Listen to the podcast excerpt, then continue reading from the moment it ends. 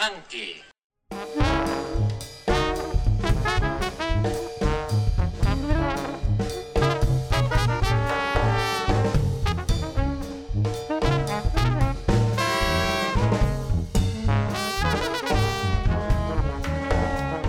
Hey, and welcome to another episode of the WhoDat Jedi podcast. This is episode one eighty-one, if you're keeping track.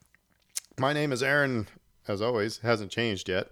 And what also hasn't changed is uh, Dave and Fredo joining me. So, hi guys, how are we doing? Hello. Hello, hello, doing okay. By the way, I gotta say, I was listening to uh, um, this week's um, uh, Saints Happy Hour podcast. Mm-hmm. And so you can t- you can tell the guy, I don't know if you, how much you talk to the guys. I think you're probably, they know you because your name gets dropped on their uh, on their podcast every now and again. By the way, I love the beginning of their podcast because it's just like Romper Room. Like, you know, it's like looking through the mirror. Like, I see Fredo and I see Dave. But anyway, um, no. That, so they're talking. They're at one point they're talking about how they wanted to play a recording from the uh, the live podcast that they did, and they mm-hmm. said the problem was there was a metronome running through it. And Ralph was like, "What's what's a metronome?" And then Andrew had to explain what a metronome was. And there's like, how'd that happen? And I'm in, I'm sitting there going, I know, you're recording using GarageBand. The default is to have a have a metronome on. And if you don't click that off, then whoever just hits record, you're not going to hear it until you go to play it back. I think one of the first episodes we did, Dave was like, "There's this clicking noise going on the entire time. What's that about?" So um, live and learn, right? So yeah, for for the well. I don't even want to start pushing buttons. I could I could demonstrate it. But anyway, it was just kind of funny. It, it reminded uh, me of about one hundred eighty episodes ago. Um, so, um, well, here we are. It is the fourteenth of December. Um, so this is, I think, what this, we've decided this is probably going to be our last one for the year because we're all, you know, going over the river and through the woods to various places, which that's based, that's the Thanksgiving song, but, you know. We're going to be dashing uh, through the uh, snow. Um, but, uh, yeah, so this episode is, you know, the past couple of years we've done um, our favorite things. So it's just things that we've kind of nerded out over, just that things we enjoy. Um, I'm not going to lie. I'm, I start wondering, somehow I lose years because it's like, did I mention this one last year? And have I been listening to or doing this thing for a, just a year? Or is it too? So if I repeat something that I had from last year, sue me. I still like it. So, um, but uh, anyway, but we got some news and stuff like that. Um, but uh, yeah, it's going to be our favorite things episode. So uh, anyway. Hey, Aaron, if you repeat yourself, it just means you feel that passionately about it. Yeah, it has nothing to do with the fact that I'm in my, you know, now fifty and, you know, I still, there's times where I, I pick this up from my dad. And I'll at least be honest, and I'll say to I'll say to Britt, it's like, I don't know if I said this out loud or in my head, so I'm just going to say it again, because um, you know you have great conversations with yourself sometimes. But uh, um, but yeah, so uh, there we go. Um, yeah, anything big this week for you guys? For for me, I mean, well, Dave just had a, a recital, so that was big for him, and. Uh, Right. How was how did that go? Uh, that was good. Yeah. Uh, our young okay, so our youngest is in uh, dance, hip hop, and so she had a dance recital. It wasn't like uh, the dance recital from Grown Ups two, was it?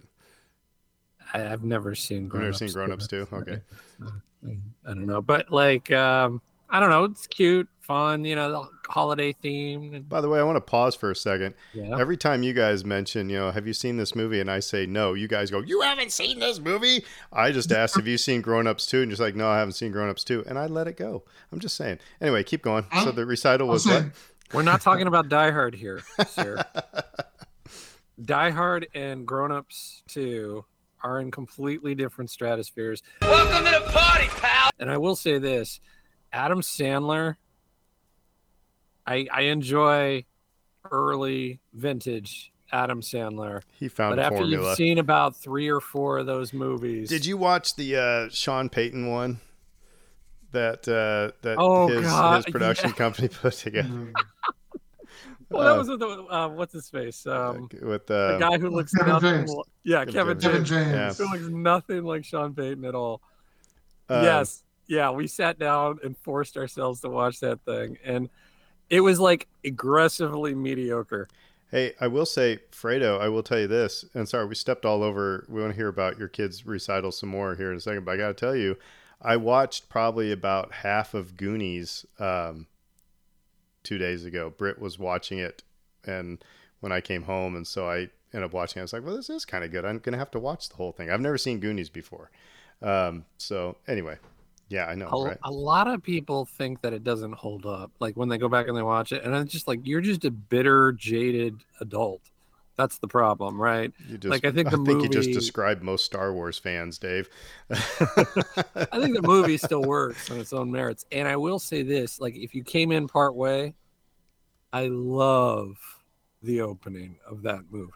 Like it's an all-timer for me, the way that movie starts. So maybe I'll, um, maybe I'll do that during the holiday break, uh, just because I have a lot of people on my back about that one. But anyway, dance, you're you're out of dance recital, right?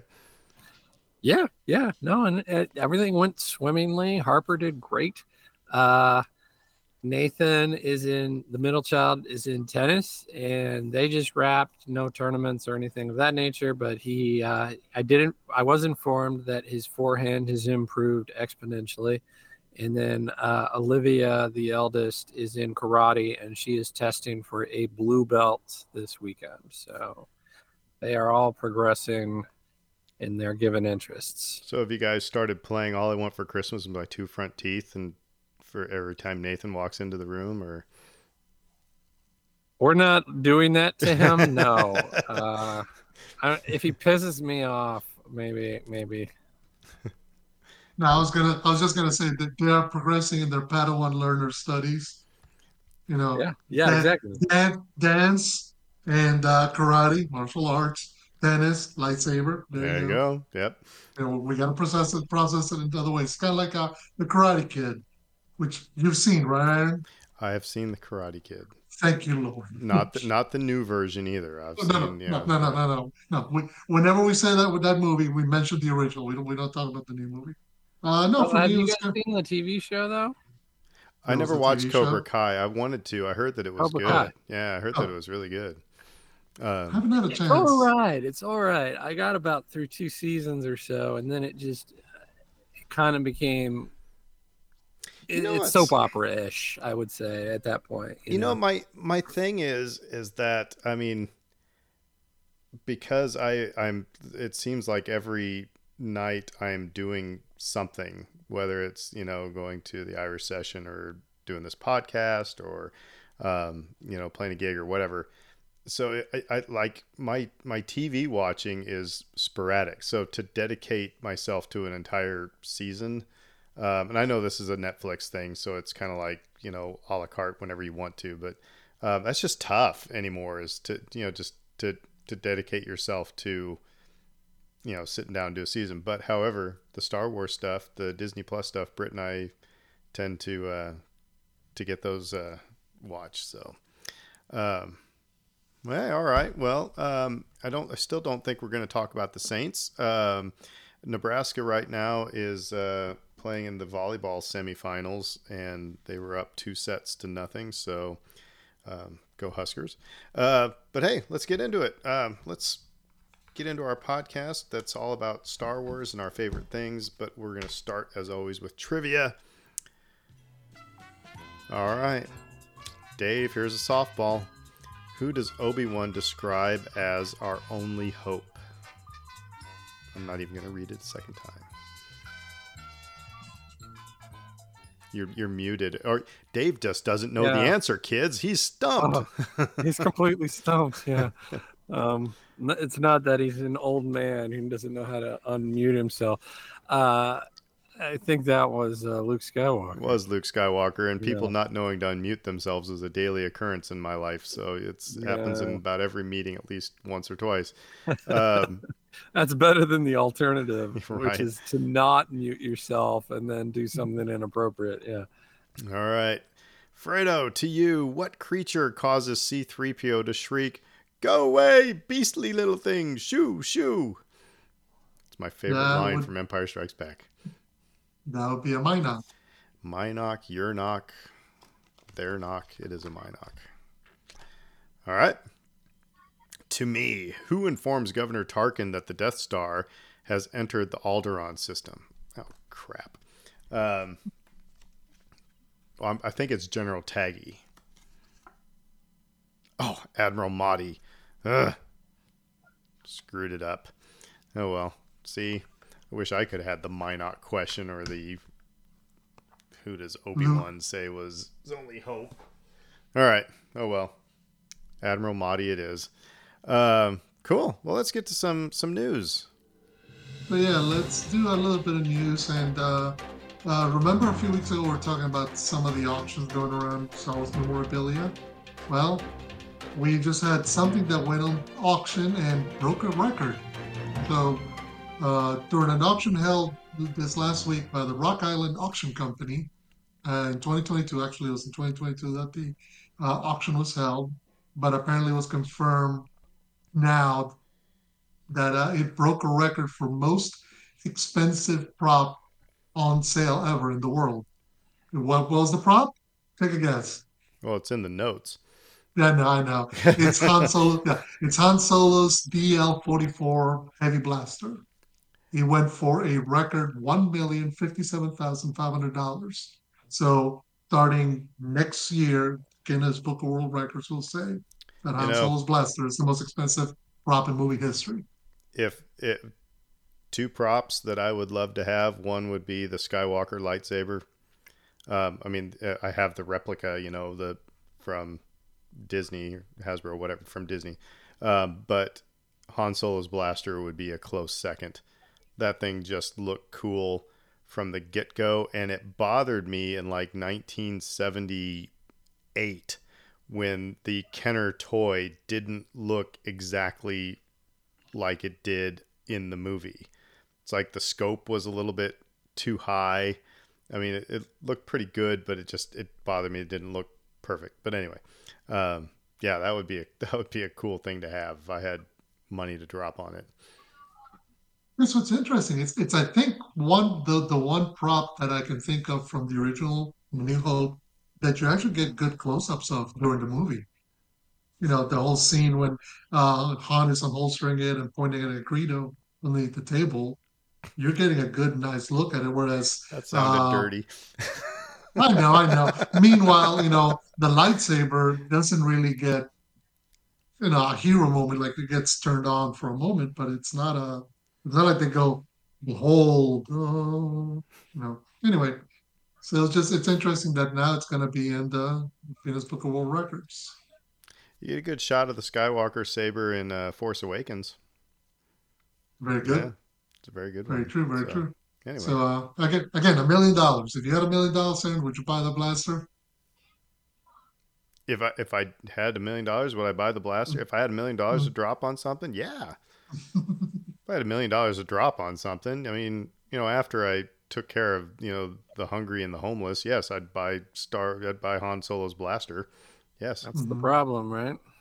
The, the all the world issues and problems out there that people don't tend to address when they have, uh, you know, obscene uh, wealth. But however, what I want to know is who bought this. My guess is that this is going to be somebody who owns like a shop. And it's just going to be nothing more than to get people in the door. This isn't like, I mean, very well could be an individual that just wanted Han Solo's blaster, but more than likely it's somebody who owns a shop and it's like, you know, Han Solo's blaster is in, you know, the shop oh, and people are going to go watch and then they're going to go spend one hundred fifty dollars on an autograph, you know, record or something. No, but I was going to say, if, if there was one person that could combine both of those things, it would be Kevin Smith. So it'd be funny if that was him, because he would be the kind of guy who drop a million dollars on Han Solo's blaster, and he could put it in his comic book shop in New Jersey and charge people to come in and uh, come in, see it, and then, hey, while you're here, buy uh, something autographed for one hundred fifty bucks. But yeah, so, after after yeah. we took care of the, the homeless and the hungry, then, I mean, yes, then I would buy Han Solo's blaster. Uh, so next bit of news, right, uh, David, right quick. Did you ever play the video game tie-in to the episode episode one, The Phantom Menace on PlayStation? I did not. I, no. okay, I, I did. I remember, you did? Oh, wait a minute. No, I, no, I played Jedi Power Battles. Was that it? No, I'm talking about the one that had the movie poster where he took control over Qui-Gon, Obi-Wan, Padme, and Anakin. Well, I, like I said, it sounds a lot like Jedi Power Battles, but yeah, that's what mm-hmm. I played. But anyway. No, th- this one followed the, the okay. storyline of uh, of uh, episode one. So what's interesting is I remember playing it in P C back in nineteen ninety-nine when it came out. Apparently, they're still intending to have it released for P S five and P S four. So sometime next year, you're gonna it's gonna be added to the PlayStation Classics lineup.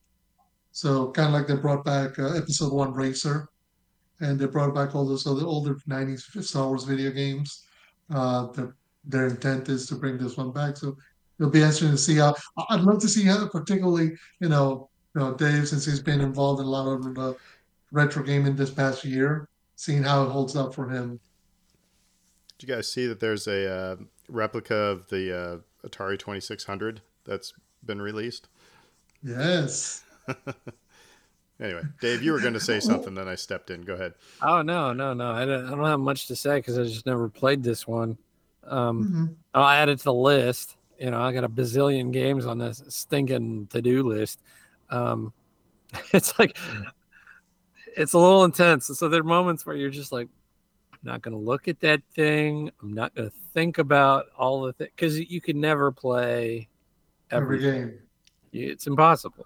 Um, and so that's part of the reason I do that. I am actually like going through older games and playing them and reviewing them is because like maybe that's helpful for somebody out there to see that. They know like, okay, I can waste my time with X, Y, and Z, but I don't have to bother with A, A and B. So, um, I don't know. That's that's kind of why I'm doing it. Um, mostly, too, for my kids' sake, because I want them to play the classics, but I don't want them to have to navigate that world without it, some kind of a roadmap.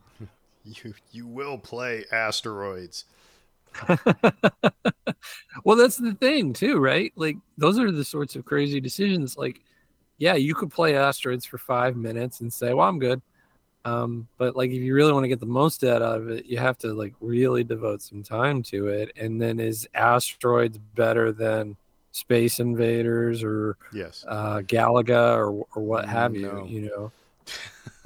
You know th- but thinking about that, uh, Dave, and it's a, and it's an interesting point.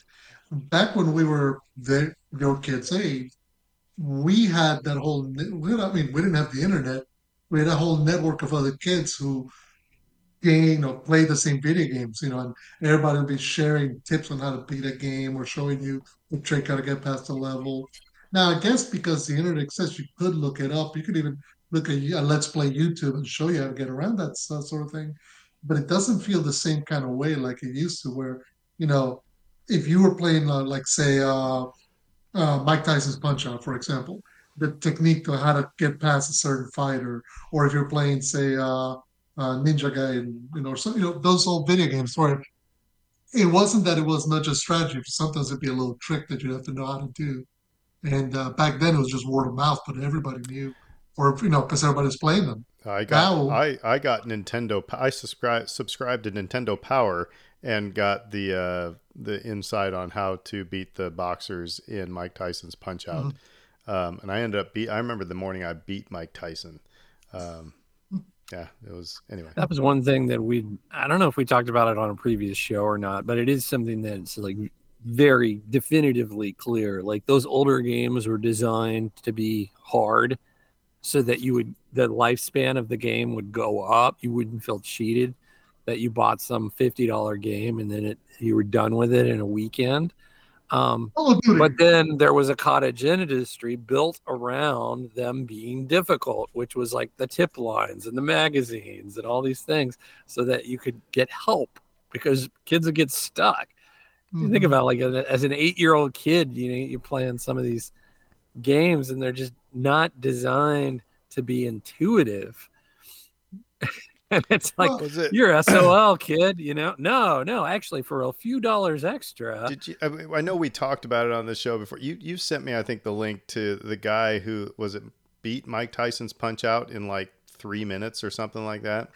Something insane. Or seven minutes one, or something. There was there was one video of dude of, of one guy blindfold. Yeah, they're one yeah. or they're one both blindfolded or something. The movement, and the other guy was controlling the punches, and and like two different guys were doing two different inputs, and they were both so locked in to. Oh, that's yeah. We're talking about two totally different things, because one I okay. watched was a single guy who was blindfolded. And oh yeah, the blindfolded guy. Yeah, wow. And beat Mike Tyson's Punch Out. Just, yeah. I mean, talk about the muscle memory. Anyway, that's, sorry, that's sorry, kids. That's not what you came here for today. But um, Phantom Menace video game coming to uh, P S Store. Cool. All right. Yeah, yeah, yeah. No, but it's it's the kind of thing, because you know it's uh, it kind of no just dragging up triggers memory, because that's how it used to be, you know. And so you know, uh, I remember, because this is the kind of game that when it came out, I don't think it got good reviews, and other people liked it, but. I remember people playing it just because now and then you get a little bit of uh, movie tie-in footage that, oh, okay, that's that reminds you of the movie. Well, this is here's the interesting thing. It's like for, for me, I can forgive. Like I'd love if, I, if there was an Asteroids machine, I'd play Asteroids. If there's a Donkey Kong machine, a Pac, I'm playing that stuff. Mm-hmm. And you can forgive it for, you know, being eight-bit and looking cruddy, right? Mm-hmm. But when I bought uh, Star Wars Racer for my Switch, mm-hmm. I remember playing that on my brother-in-law's uh what Nintendo sixty-four or whatever, mm-hmm. um whatever it came out on, and how awesome it looked. And then so here I am, I go to watch, you know, play it on my Switch, and it just looks like junk. And I wonder if it's just because the graphics at were starting to become actually, you know, pretty good, that now compared to now they look like crap, whereas we knew that Donkey Kong and Galaga and all those things, just that, you know, they looked like a kid cut things out of construction paper. You know, it looked like the original series, you know, uh, season of South Park. um mm-hmm. I don't know, you know, so so I like I said, the Racer was a letdown for me, um but anyway, I digress. Yeah, I remember. Yeah, no, so we'll, we'll move on we'll move on but actually we'll move on to other bits of news about video games just right quick, because the head of gaming for Disney, uh, sorry. Mister Sean Shoptov. Sorry, I have to interrupt. Was, Nebraska volleyball no. is going to the national championship game. So mm-hmm. Go Big Red. Go ahead. No, no, no, by all means, that's that's breaking news. I don't have uh, much to I don't have much to brag about in the sports world. Give me one thing. Anyway, go ahead. By all means, yeah. So uh, Disney head of game a uh, video game Sean Shoptov sat down with Axios last week uh, to discuss about plans for Disney gaming. Because what's interesting is there's a lot of conversation, and he kind of mentioned there's a lot of people talking, telling uh, Disney to purchase a, comp- a video game company, kind of do the same thing that they did with Marvel and did with uh, Lucasfilm, do it in video games. You know, just rather than build a Disney gaming company, buy one. And rumor is buy Electronic Arts, which I don't know if you know. Electronic Arts is one of the biggest, like, you know, video game companies in the world. It's like, hold on. Uh, Didn't they? Right now, it's it's valued, yeah, you know, it's valued at something like several billion dollars, which Disney's got. Uh, but it's also because uh, the point of discussion was what Disney has been doing ever since they um uh, they came into possession of all these I Ps is they partner with companies. And some of those partnerships have led to good video games, like the Star Wars Jedi series. Uh, we get next year Star Wars Outlaws. You get the uh, Marvel Spider-Man collaboration with uh, Insomniac. But then it also leads to some stuff like part of the Battlefront two fiasco with uh, with um, E A. So, but he said right now they're just liking it the way it is because there's a lot of stuff they could do. Uh, and in some other instances, uh, they're comfortable just partnering for right now, which I think it's interesting because uh, it tells you that they, even though they have this unlimited wealth, they don't want to take over and just buy a company and just simply say, make, you know, more Disney video games. Yeah, and I mean, I, I don't have much to say. You know, I, I know, mm-hmm. you know, my first reaction when you started reading this is like, does Disney need another thing? Um, you know, yeah, yeah. But, um, you know, and it's also, who knows how, you know, some companies, um, you know, part of their, you know, part of their just D N A is mergers and acquisitions. You know, um, I don't know if Disney is that, because Disney's just done their thing and been Disney and been very successful. It's not like we need to acquire to add new technology to our product. You know, that's what Google does. That's what Salesforce does. That's what, you know, other, you know, tech companies do. They, they, they acquire startups and things like that so that their cool technology can become part of the product. I don't know why Disney would need to do that. Um, so I think they probably just need to be, you know, find a, find a company to, to team up with and just work with them. But yeah, anyway. It really doesn't benefit them, because bringing it in-house may give them a bit more control. But they're Disney. They put whatever controls they want into the contracts they write. And it's a lot easier to just, you know, farm that out, know that if it works, hey, we can renegotiate a contract. If it doesn't, thank you so much. We'll go elsewhere. Uh, let's see. The next bit of news. So oh, let me let me jump around. Let me jump around a little bit. Adam Driver was on the Rich Eisen show this uh, week. I don't know if you saw his interview. Some clips of it. Uh, I, re- I talking- read I read a quote from it that made me go, hmm. Anyway, keep going. Yeah. So anyway, let's see. Let's see if it's this quote. Probably is. So they they they get into talking about his arc as Kylo Ren, and so according to him, what he states on the show is uh, the original plan for Kylo Ren was that not what we got for him in Episode Nine. So apparently, he was supposed to become more evil during the trilogy. The quote goes, "J J. Abrams walked me through what he wanted to do with the character, which you had to sign up and be like, 'I'm going to do it.' And once I did that, I went to London to start for pre-production, and uh, I was reading the script for the first time. I had an overall arc that in mind J J wanted to do. His idea was that Kylo's journey was the opposite journey of Vader, where Vader starts confident and most committed to the dark side, and at the end, he's the most weak and vulnerable. He wanted to start the opposite. He wanted a character that was confused and vulnerable, and by the end of the three movies, he would be at the most committed to the dark side. But I try to keep that arc in mind, regardless of it that wound up being the journey anyway, because it changed while shooting, but I'll still focus on doing that." So he said that Rian Johnson took that arc in a different direction, but it still tracked with the character. And then he goes, quote, "The last one, it changed into being, you know, about them and the dyad and things like that, and evolving into Ben Solo. That was never a part of it. He was Ben Solo from the beginning, but there was never a version where we'd see Ben Solo when I first signed up for it." End quote. See, uh, that, I, I heard a quote from in there. I can't, I'm not going to try to even mm-hmm. restate it. So no, it wasn't. I mean, yes, this is the basics of what I heard, but there was something that made me, uh, he, he used uh, the pronoun he, and it wasn't clear as to whether or not he was talking about J J. Abrams or Rian Johnson or who. Um, I don't know. This jives with what, you know, people who were concerned with J J. Abrams uh, doing The Force Awakens. I think I heard both you guys, I heard Scott Colesby talk about it, is that J J. Abrams is great at starting things and not great or doesn't have a history of finishing things. And so, you know, I just... Uh, okay, you know, this is what I have in mind, and that's not what we end up getting, because all of a sudden, I don't think J J. Abrams even had an inkling of an idea that he was going to be doing Episode nine. So, um, you know, and so I think he just had to come up with something to put a bow on the package. I think he, he also kind of defaulted to the writing team. I know that he was involved in that process, but Um, he wasn't acting alone.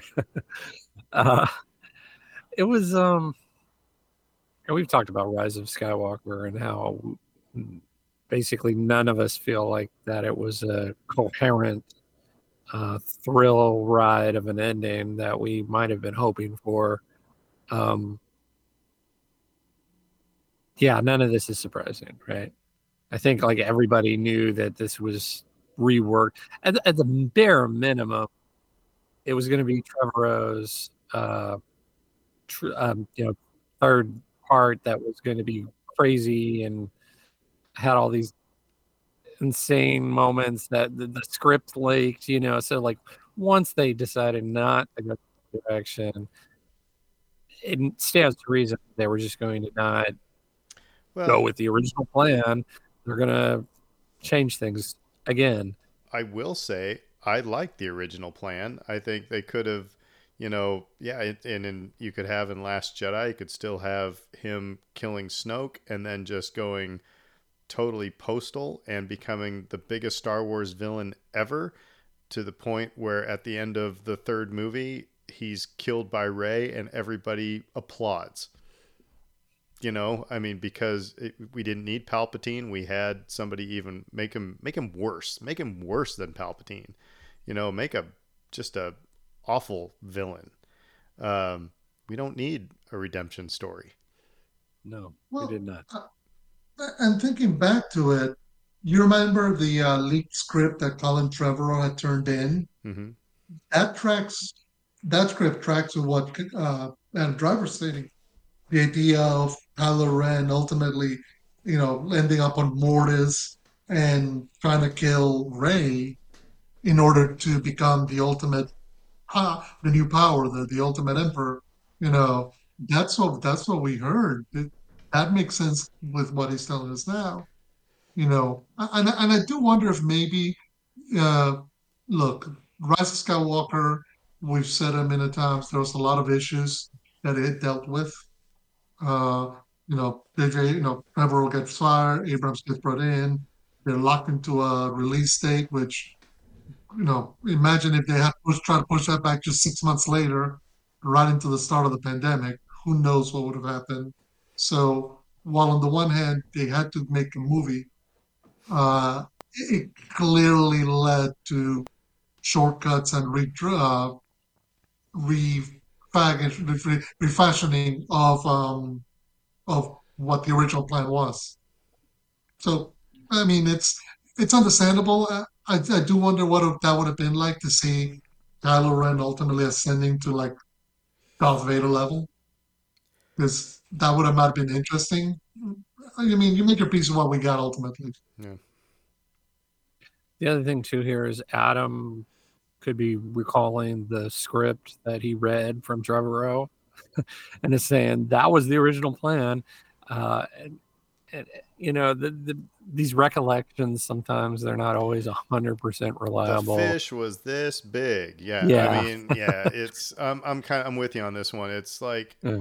I, I want to, you know, I want to see minutes from the meeting, you know, type of a deal, because it's, again, I've said it a gazillion times. It's the, you know, oh, Luke and Leia were always going to be brother and sister. No, they were not. I don't, I don't care. You know, probably what happened was somebody was sitting, you know, on break and said, you know, what if Luke and Leia were brother and sister? And then somebody overheard that and they said, oh, that was the plan the whole time. And they didn't, they missed the second person saying, well, that was a stupid idea. But anyway, um, uh, but anyway, yeah, I'm with you. It's like, you take these with a grain of salt. So, um, all right. Yeah, so it's it's the kind of thing where you kind of just make your peace with it, and, and I wonder if, if maybe uh, Adam has made gotten to a point in his life where he's just like, I did it. I'm glad I did it. Let, let's talk about my new movie, you know, kind of thing. Uh, speaking of movies, I'm sorry, there will be. I'm sorry, there will be a story in like about five, seven years time where there's going to be an interview with Adam Driver saying, I'm open to doing Star Wars again. Because that's what they all do. Anyway, this will be on our news in seven years, I'm sure. Sorry, finish your last one, Fredo. No, no, but it's it's true. Um, so talking about movies, this one's more a rumor than a news bit, but let's bring it up. So... Uh, according to Jeff Snyder on the Hot Mic podcast, there is a rumor that rather than give us season four of The Mandalorian, Lucasfilm and Disney might be looking to turn it into the next Star Wars movie ahead of the uh, new Daisy Ridley Ray movie. So the rumor is that even though we get the scripts, remember uh, a few weeks back, John Favreau said that the scripts for season four in place before the writer's strike happened. But because of the writers and actors strike, uh, uh, the movie that Daisy Ridley sent out to Star, which was supposed to be the first one, may be getting pushed back. It was originally supposed to start production this spring. Doesn't look like that's going to happen. So they're thinking, well, do we take the scripts from the Mando season four, rework them, and just put out a Mandalorian movie? They're thinking about it. It's funny. I'm spoiled now because part of me is like, so I'm going to get two hours of Star Wars rather than eight. You know, it's, um, there haven't been in The Mandalorian, there hasn't been really any filler episodes. You know, so I think you would end up getting a what? What frog lady? Frog lady. Well, um, I, I said there weren't many, um, but uh, I think you'd end up getting less of a story. And just from the standpoint of uh, the way that we've consumed The Mandalorian, which, by the way, seasons one and two are finally out on Blu-ray. So if you just want to pop them in and watch what now, that's sixteen, fifteen, sixteen hours of Star Wars that you could just go in one sitting right there if you felt the urge to do so, plus season three, which is on Disney Plus. That's one way of telling a story uh, as a T V show. Telling it as a movie shifts some of those dynamics because you don't have, they come back next week, kids, because we're going to leave this on a cliffhanger. You got to tell a concise beginning, middle, and end, and expectations kind of change when it's on the big screen. So I wonder how, you know, I don't wonder whether the story would be good. I trust in Jon Favreau, but I do wonder on how you take what's earmarked to be this, reconstitute it into something else, and not lose something in the process. That was a weird decision, too, the fact that only the first two seasons came out on Blu-ray. You, you, part of you wonders, is are they going to package three and four? But now is four going to actually be a movie? What are we doing? You know, there's sort of, it, it, it calls to mind this idea that maybe they're not one hundred percent locked in on what their next best steps are. Um, or at least not everybody's aligned on on what those steps should be. Uh, and that, uh, to me, maybe I'm trying to see that because I, there's so much evidence that that's there. But like that's just like one more brick on the wall to me. Like, um, like what? Well, why? You know, because season three has been in the books for ten months now, right? Um, it's because Disney wants a movie out and they want to make Star Wars money. And I think it's a bad decision. I think they should wait to get the Rey movie. So I, I don't know. Rey's a really popular character and then Jaren is a really popular character and Grogu. Um, but yeah, right. All three of those people are really popular. So I think there's a case to be made. You could go in either direction and consider it a, a wise choice. Um, but I don't know. Does this story gonna? Does the story make sense for, for that format? Are you gonna cut out a bunch of good stuff that we would have otherwise got? To your point, Aaron. Like, I don't know. Um, and also consider that the original idea they had was, we were going to get season four of Mandalorian. We're going to get season one of Skeleton Crew. There's a possibility of season two of Ahsoka because their their plan, between quotes, air quotes, was to take us to the Dave Filoni directed, kind of button up, everybody come together to fight Thrawn, uh, movie, a Mandoverse movie, so to speak. And that was supposed to be the one that followed the uh, the Rey movie. But now if you put a Mando movie instead of season four, are you transitioning it to be that, to step into, you know, kind of be a bridge? or and yeah, it's not your way to say, well, we're going to come out with season one of Skeleton Crew. That's fine. That's it's coming out next year. But then we don't need to do anything else with the other shows or characters. We don't need to do season two of Ahsoka. We don't need to do season four of Mandalorian. We just we need to get a movie out. This is a way to get get us there. Can I tell you that I think that the idea of we're not going to do another season of Mandalorian, our most popular Star Wars show, in favor of another Star Wars show that's less popular, be that Ahsoka or what have you, seems like a really sort of harebrained idea to me. I mean, I know that Disney Plus is struggling to keep subscribers, and I don't see how this helps that. Um, I don't know that. I, like uh, again, I I'm trying to keep an open mind to the, the, and and see the wisdom in the idea of doing a movie here. Um, and they're trying to get people back to the box office, make a bunch of money, and get all those things. But again, taking one of your most popular characters who became popular through a particular format, again, that very Ronin, Incredible Hulk, Kung Fu, wandering the world, getting into adventures from week to week, moving on to the next adventure the following week. That format fits television. This character became popular there. It's probably riskier to go away from that than maybe they're thinking that it is. Yeah, it's it's an interesting idea, but it also is fraught with peril and landmines because it's a different way of consuming things. It's a different way from how we consume this character and this story.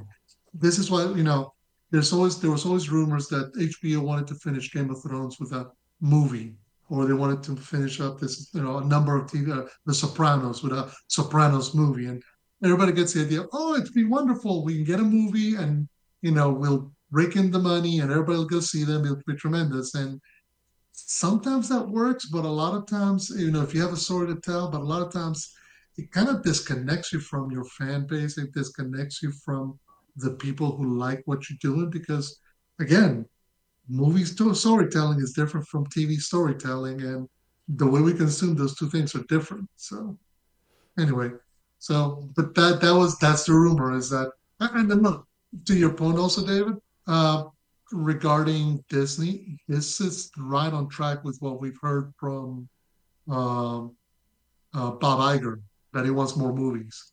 That he's not as like he's looking at Disney Plus like, you are an anchor on your feet, and I need you to, you know, be gone. So we will instead uh, go back to making movies and doing all the stuff that makes us successful. So we'll see. All right. Well, is that it for news? That was, that's it. That's it.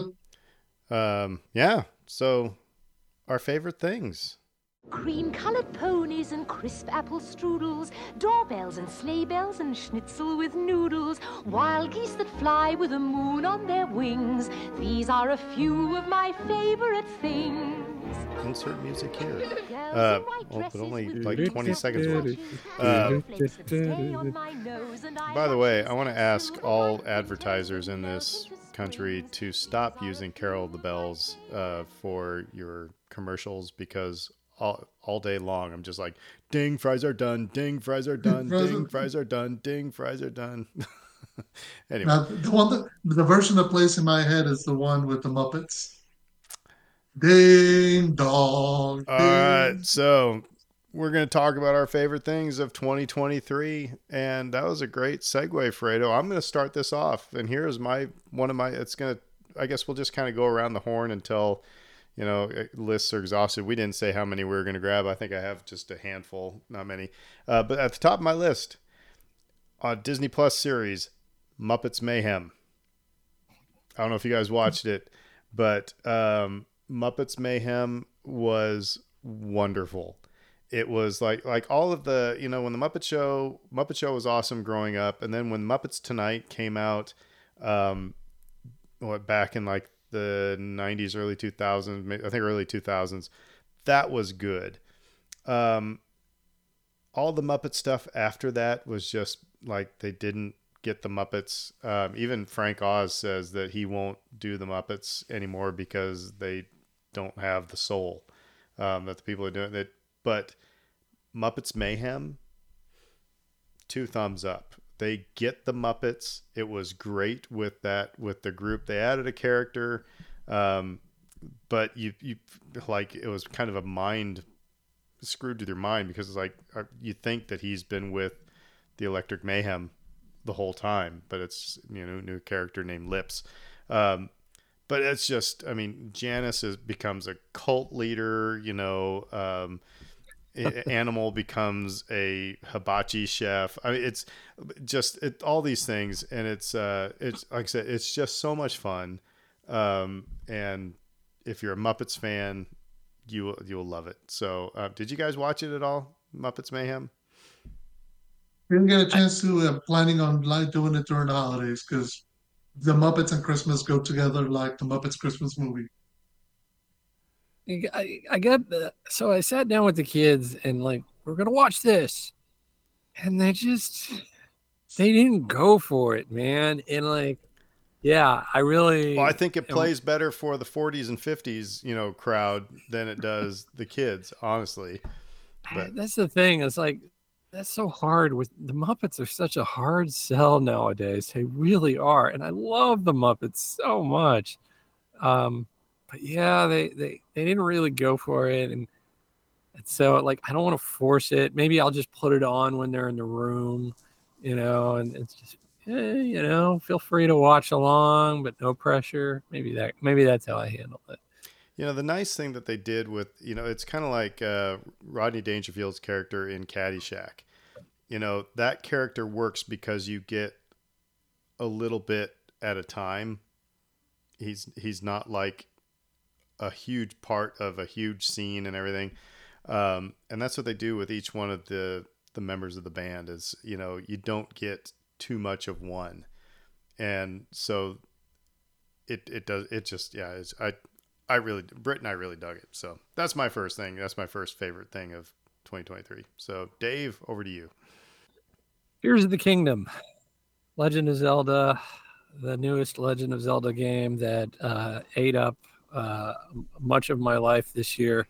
Um it was my game of the year, uh and not like easily. There were other games that I played this year that I really enjoyed, but that that one, um so for the uninitiated, if you're not up on your Zelda, uh this was a direct sequel to Breath of the Wild, which was the previous open world Zelda game that had come out for Switch. And this one uh, incorporated a really unique sort of building mechanic, wherein within the game itself, you're able to sort of create anything you want, like Lego style. Um, and like, not only like just create something that it looks kind of cool, but something that actually functions. So the, like the physics that went into this thing, like you you can create some random car and you think, oh, that'll never actually, you know, drive along. No, it works. You're you're driving along on the road in your in your new car that you just built from scratch. Um, so like like putting that in context, it's like an incredible achievement what they did with this thing. I think there's some issues with the game. Um For a few reasons, I think that it's not quite as impactful as Breath of the Wild was, uh, or, or Ocarina of Time for that matter. Um, but I have it right after those two, uh, as far as like Zelda games that just are incredible and you should probably carve out the time to try to play them. Um, Tears of the Kingdom, man.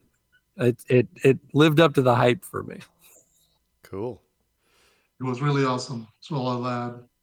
Uh, for my first one, I'm going to go with uh, Spider-Man Across the Spider-Verse, which was, I didn't get to that to the movie theater as much this year, but it was really awesome. And usually with, you know, particularly in the in the year of our, you know, of our dear departed of Lord twenty twenty-three, where everybody's bemoaning, you know, comic book movies and sequelitis and feeling the burnout, I found that it found a way to tell a story that was progressing from everything we saw and into the Spider-Verse, added whole new layers to its characters, and still managed to leave with one heck of a cliffhanger. I mean, the memory stuck in my head is my eleven-year-old nephew sitting next to me, and the, when you got the final shot to black and it goes to credits, and he goes, "That's where they're going to leave it?"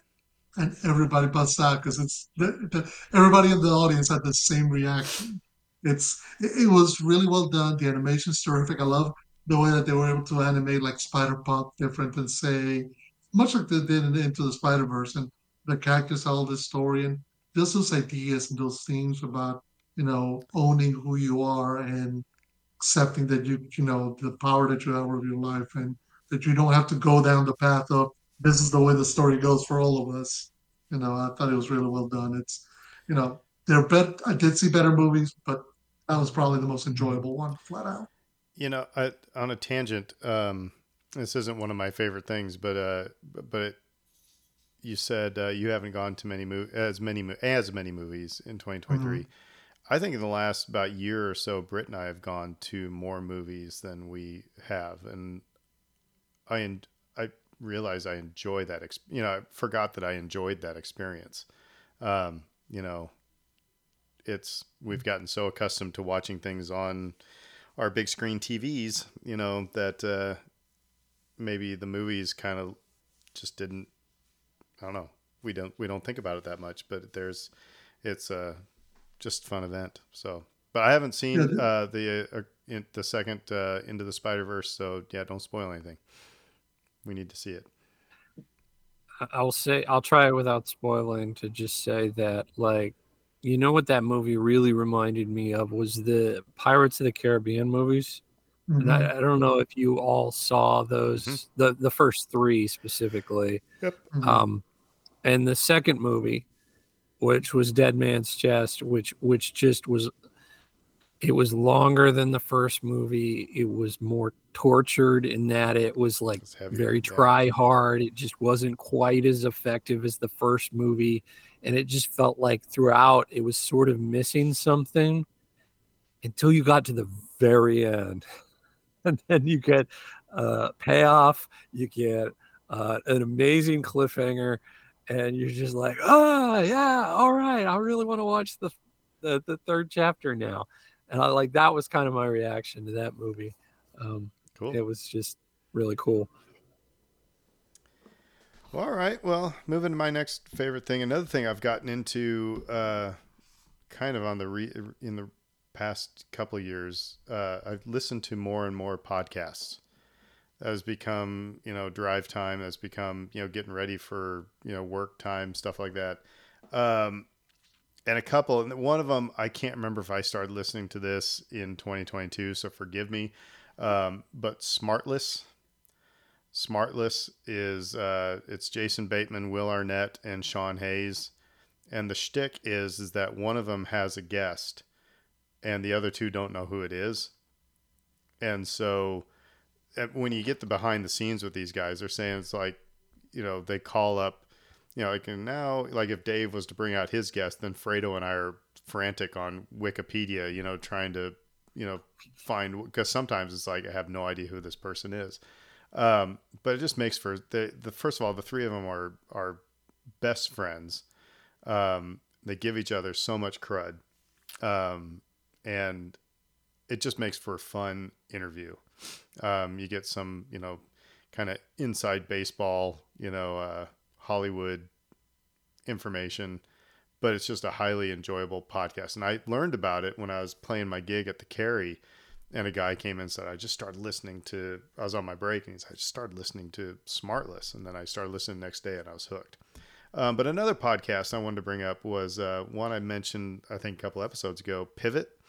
Um, this is on the opposite end of the spectrum. Um, so this is uh, tech journalist Kara Swisher and N Y U professor Scott Galloway. And again, two people who really like and respect each other, but don't, um, they, they, they don't shy away from disagreeing with each other and sticking up for themselves. Um, but it's, it's tech, business, politics. Um, it's just an enjoyable kind of news podcast. Um, then a third one is the Al Franken podcast I've started listening to, which I loved Al Franken in Saturday Night Live and in the movies, and was a fan of his as a senator.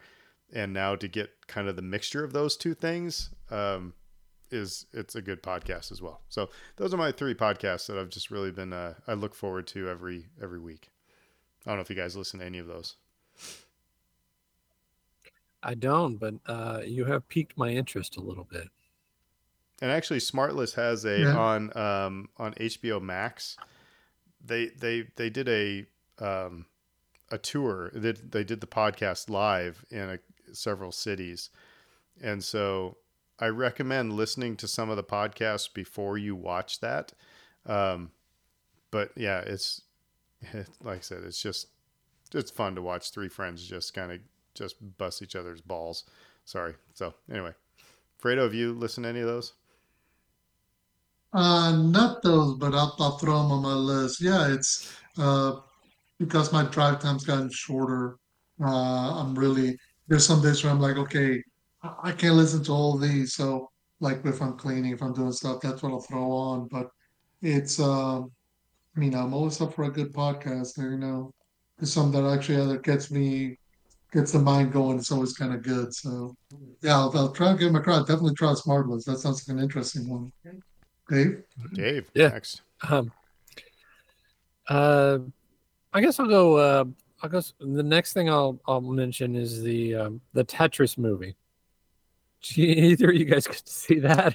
I didn't know there was. Oh, the Tetris movie about making the game, right? Mm-hmm. Yes. Yeah. No, I yes. didn't. I didn't see it, but it, I've I've heard the story before. You know. Oh yeah. So this the story behind the the making of this game is is sort of intense. It's hilarious because Very of the, all the different dagger, rights. Yeah. Yeah. Then the and the rights to the game were convoluted, and no one knew who owned it and how to get ownership of it. Um, and so there were all these missteps that occurred along the way. So this movie came out, I think it's on Apple, and it's um, uh, Taron Egerton, uh, who was in um, the Kingsman movies, and um, and he's like the main protagonist of this movie, and he's trying to he's he's playing one of the real actors in real life who was who was trying to attempt to get the rights of the game and sell it to Nintendo. And as we all know, Nintendo eventually did acquire the rights to Tetris and packaged it with the Game Boy and made a bazillion dollars off of this. Um, but the how and the why uh, is this really fascinating story. And there's a lot of good material out there on this story um, that sort of document interview material that documents like what actually went into this. But this is a fictionalized movie that, that came out on um, Apple this year, and um, but pretty close to the actual story. I think there's like a chase sequence at the end of the movie that's all made up, right? Um, but beyond that, it, it's pretty accurate, and I just had so much fun watching this thing. I already knew all the backstory already, so I went in with like most of this already in my head.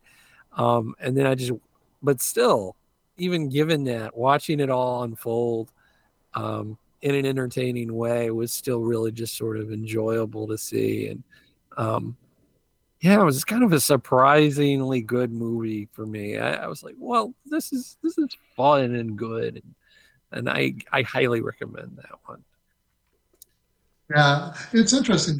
This year seemed like the year where you had a lot of the behind-the-scene movies about the making of the this seminal thing. Like you had the Tetris movie, you had the movie about the, the Jordan shoe, you know, with with uh, Ben Affleck and Matt yeah. Damon. So it seemed like there was a whole line of uh, of movies coming up about, okay, how did this seminal product or thing come to be, and you find that it wasn't as easy as it was made to appear. So, uh, right quick, okay. So for me, for my next thing, I'll throw in some music. Uh, uh, first, I'll I'll mention three albums just to kind of keep it short. The, the list short. I can go I go longer, but I'll just go with three.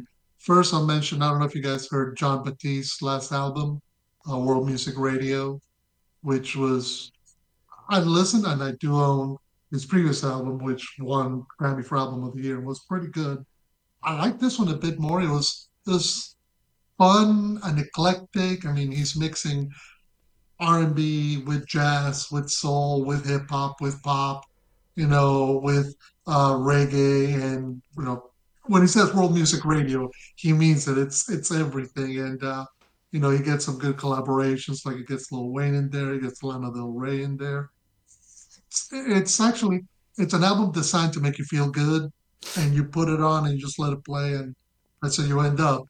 Uh, the second album I mentioned is the last album from Hosher, which I don't know if you've heard. It's called uh, Unreal Unearthed. It's an interesting album because he's he wrote it during the pandemic, but it follows like Dante's Nine Circles of Hell. So every song, it's not, it's putting a breakup or a relationship through the idea of the Nine Circles of Hell. So, but it's actually quite quite interesting, eclectic, fun.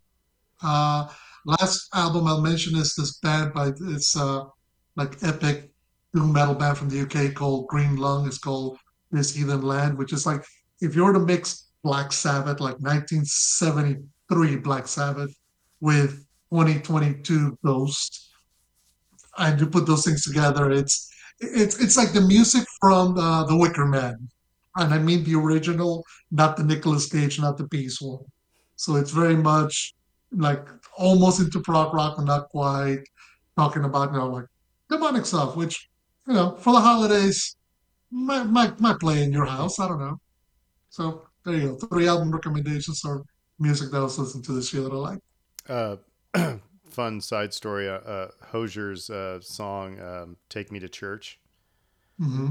Uh, Britt said that music. You know, she has a playlist. You know, as kids are in the classroom or working on.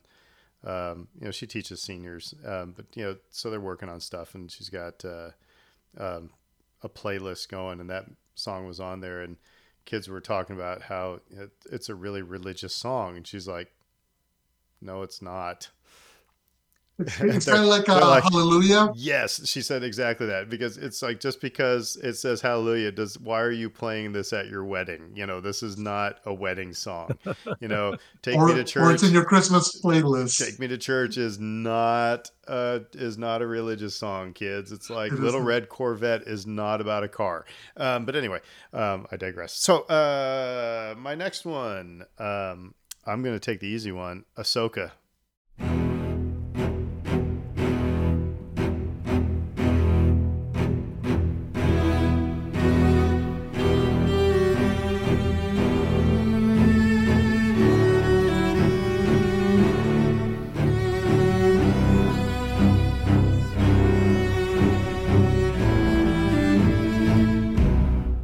Ahsoka series was one of my favorite things. Um, just looked forward to every episode.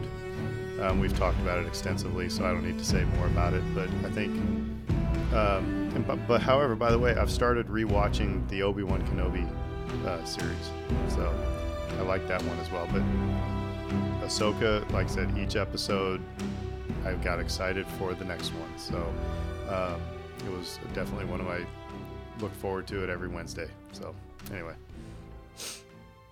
yeah, I mean, we all are in agreement, I think, and we we've talked about it on the show. It's it's good.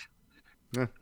Like I said, really we've we've talked good. about it extensively for several episodes, so we don't need to you know go into more about it. It was one of my favorite things. It's on my list too. Yeah, I like it enough that I want more of it. That's how you know it was good. Yeah, and you start to worry a little bit that you're not going to get more of it because you liked it as much as you did. And it, you're like, oh no, was it popular enough? Are they going to greenlight it? I don't know. Um, yeah, yeah, I think we all felt that way. Uh, I guess the next for me, um, I'll mention The Bear. And this is a T V show um, about a guy opening, um, well, going back to his roots in Chicago and inheriting his brother's uh, Italian beef restaurant. And then the sort of struggle that he has as this um, like classically trained chef having to go back into sort of like slap food, for lack of a better term. Um, and so like the the dynamics between him and all the different people working at the restaurant, yep. how then shows restaurant that he inherited into a um, high-end restaurant. And uh, and then there's just, there's a lot, right? There's a lot going on here, and there's a lot going on with these people's personalities. Um, very, a lot of type A personalities, a lot of people that are constantly butting heads. And there's just a lot of um, tension that, that sort of flows through that. And um, really sort of remarkable in that it doesn't shy away from those things. I think a lot of people in television tend to like go up to a certain point when it comes to dealing with like your emotions and the heavy stuff. And they get up to a point, then they may pay it lip service, but they'll, but they won't just like wade into the deep end. And this show wades into the deep end. And what service and, is it on? On F X. Uh, yeah, on F X on Hulu. And um, really, really well done. And again, it's not for everybody. You may watch a couple of episodes and just be like, eh, this isn't for me. Um, because like I said, it's it, it can have it. Um, but I think that there's a reward to it. I'm the kind of person that sometimes I'll watch something that's uh, that makes me uncomfortable. And I'm like, that's enough. I'm, I'm going to hit stop and I'm going to walk away because I don't feel good right now. Um, I was able to sit through this and sort of like think on it and reflect and um, apply some of those lessons in my own life. So um, yeah, highly recommend The Bear. Fredo. Uh, next for me. Uh, so I mentioned this, even though I know it's on a on a Star Wars podcast. It's probably going to be even nerdier than that. Warhammer forty thousand. Now, I've yet to get into the whole buying the plastic model, painting them, and going to war with them. So far, it's just been lore videos and getting into what it is. I've been fascinated by learning about it because I don't know if you guys actually know anything about it. It's it's the long and short of it is, it's the most depressing uh, sci-fi fantasy setting ever set in stone. Like it's, you're talking far into the distant future. You're talking humanity is uh, xenophobic, you know, fundamentalist, it's somewhat racist, uh, decrepit empire.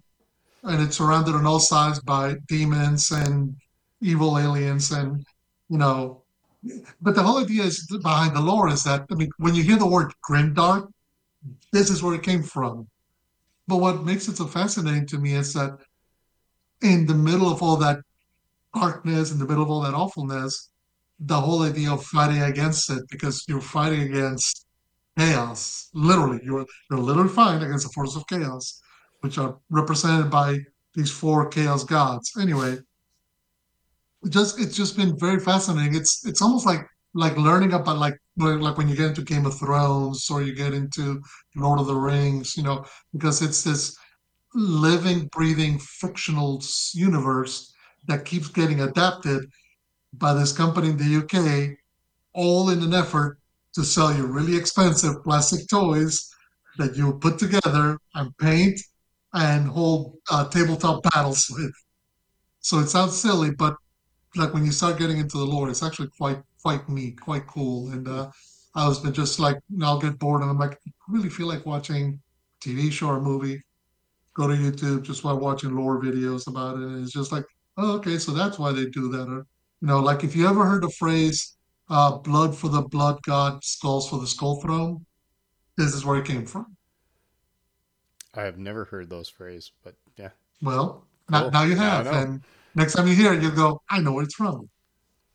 I, I Googled it, and uh, yeah, that really sh- that what's showing up is a lot of the modeling in the game, the tabletop gaming aspects mm-hmm. of it. Mm-hmm. Yeah, I mean, it's all designed around the game, and but you get into, I mean, because ultimately it's about people getting together and following these very nerdy rules about how these armies are going to go together. Some people do that. Some people just buy the models and paint them because they look cool. There's great designs. I mean, just to give you an example, there's one faction in there under the Humanities Empire called the Sisters of Battle, the Adepta Sororitas, which is like the army, I mean, the church, because it's not allowed to have a, an army, a male army. They have an all-female army. And they have like drop ships, which are literally churches that they drop from low orbit. And they have uh, giant ships that blast holy hymns and holy water, which, you know, holy hand grenades, maybe. Exactly, exactly. You know, you know, holy hand grenades. Yes, yeah. They have holy hand grenades. So it just, it's silly and it's over the top, and in some ways it gets depressing. But that's part of the appeal. It's it's part. It's it's when when everybody gets to play the bad guy, then everybody gets to have fun. You know. So uh, again, it just it was something to get into, and it was just like I said. Just watching the lore videos, just getting to know more about it. Again, I don't have the room or the time or anywhere near the money to start collecting armies like I'm Henry Cavill. Which, by the way, that's that's what he's doing next, is uh, a show for Amazon based on Warhammer. So anyway, that's it. Right on. Well, I got one last one. Um, and mm-hmm. I, I can't remember if I mentioned this on the show last week or two weeks ago or whatever, or if it was after we got done recording. Um And this actually came out in twenty twenty-two, but I didn't get to experience it until uh, just uh, about a month ago. And that is uh, Guardians of the Galaxy Classic Rewind at Disney World, Epcot. Mm-hmm.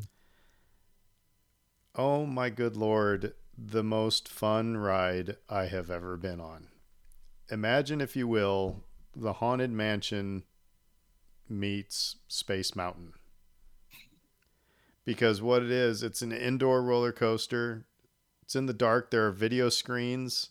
And so, you know, the you're you're helping the Guardians, you know, get um, something from a um, oh crud.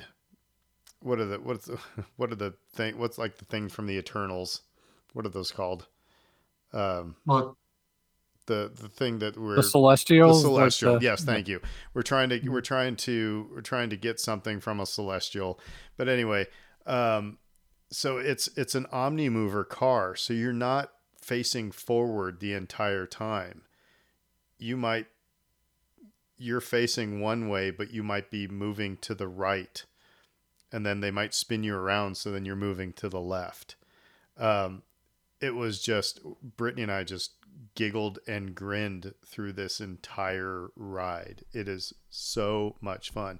But what makes it even better, and it's interesting because we compared it, because they had there was another ride we went on for the first time, which was Tron, the Life Cycle Run.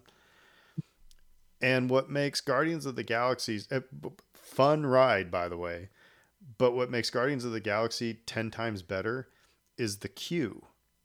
And it's like we talked about, it's like, you know, Millennium Falcon, Smuggler's Run, uh, Rise of the Resistance, Guardians of the Galaxy, they designed the queue so that it is interact. Even Seven Dwarfs Mine Train, you know, they have things for you to do and it's interactive and stuff like that. Whereas, you know, Tron, they just stuff you in a room and in a, you know, a, a cattle queue, and there's nothing. It like you just, I don't know, there's nothing. Um, so it's like, how can they, how can they do Guardians and then do Tron like in the ex- exact opposite way? I don't know. But um, like I said, they have, they kind of, they're talking about the Big Bang and teaching you about the Big Bang without really shoving it down, without really talking about the Big Bang. You know what I mean? It's like they're sneaking up on you and giving you some science. And then they've got models from, you know, the movies oh, yes. and stuff like that. Um, and they've got little interviews of Peter Quill and, you know, th- their other Guardians and everything. As, so it's an enjoyable standing in line, but the ride itself is incredible. And so, yeah. So if you get a chance, um, go. Most enjoyable ride I've ever been on. High praise indeed.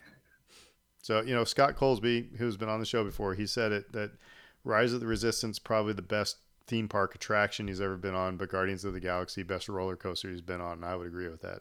It's an incredible roller coaster. So, okay. I'm, I'm marking this down for uh, a future Disney trip.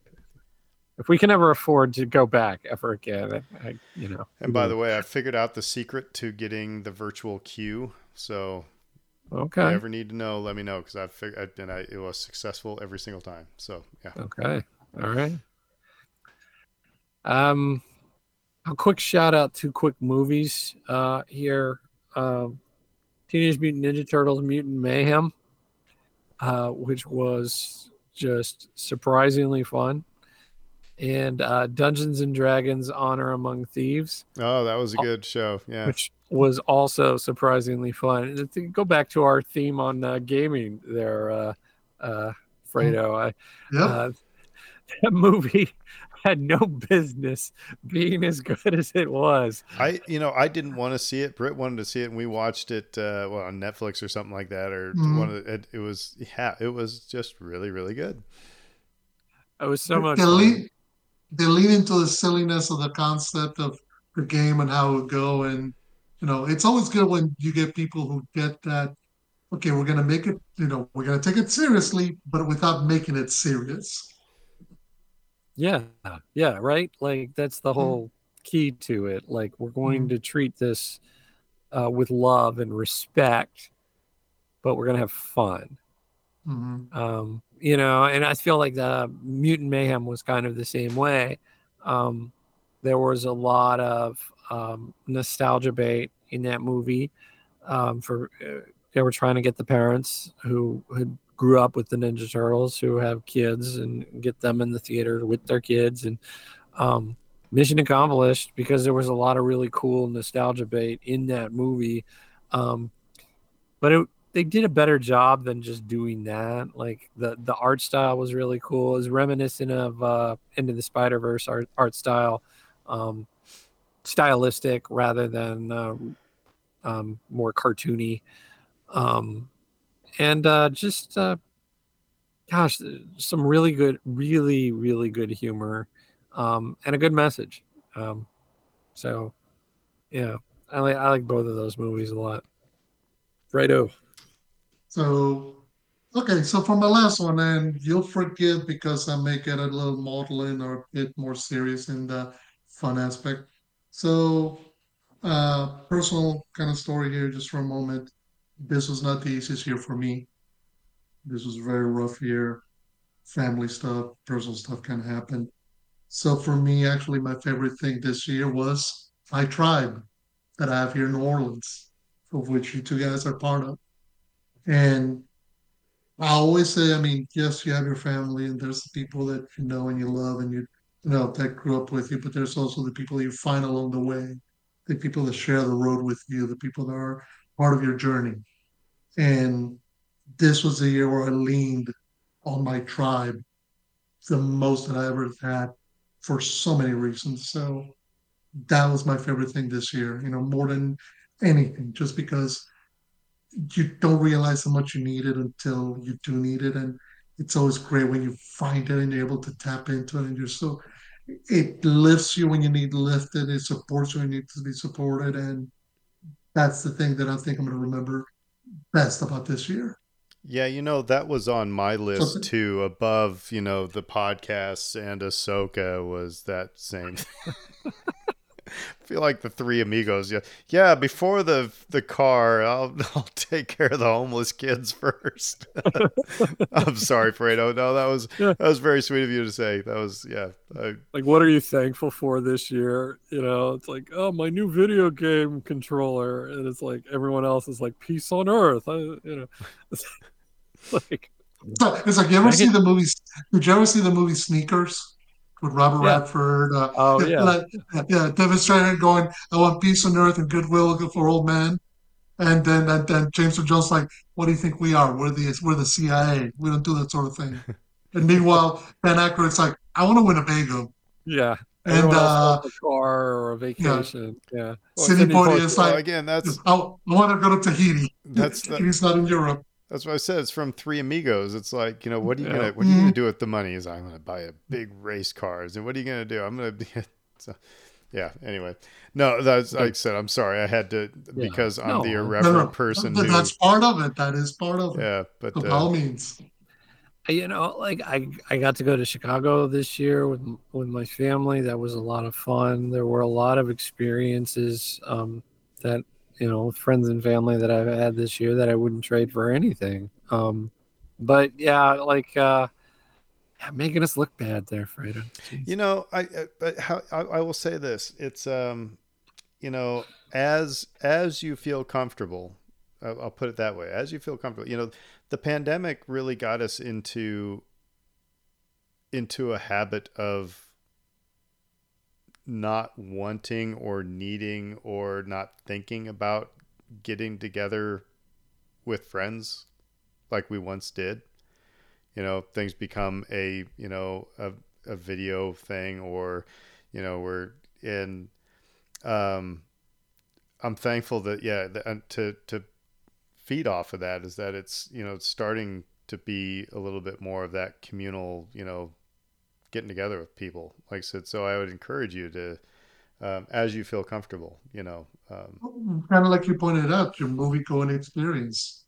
There's something about being in that room surrounded by people and sharing that reaction, whether it's a laugh or a, or a scare or a moment of just like anger or whatever reaction the, the piece of art playing in front of you is eliciting out of you. It's one thing to do it at home. It's another thing to do it in a group.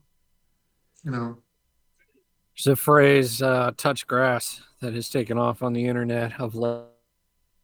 Uh, it, it, it comes from a place of well-meaning, actually. Um, mm-hmm. Like, you need to unplug for a little while. You need to get out into the real world, um, and have actual human interaction. And it's an exceedingly valuable thing. So, um, yeah. And everybody should touch grass and get out there and uh, and and have some fun with some real people. Well, and you know, it just it, the same thing that Fredo was talking about. I mean, this podcast, we don't have a, we don't have a gazillion listeners. You know, we we we are not making money off of this. This is really an excuse for three very good friends to sit and talk about things that they get nerded out over. And maybe some people will enjoy listening to that.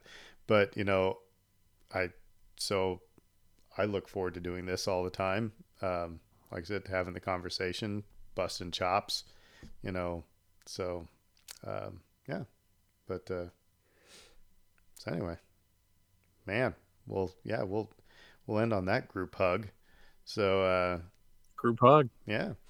But, uh, un- so until next year. Well, and you can let us know what your favorite things are, you know, on it, when you see us. But, you know, keep it keep it P G, please. Um, but um, but uh, let us know on, on Twitter, on Facebook, or if you see us on the street corner or whatever. Um, but until next year, we will say WhoDat. WhoDat. And everybody have a wonderful set of holidays, however you celebrate. And if you don't celebrate, find something to celebrate. Uh, have a wonderful time. See ya. Makanki.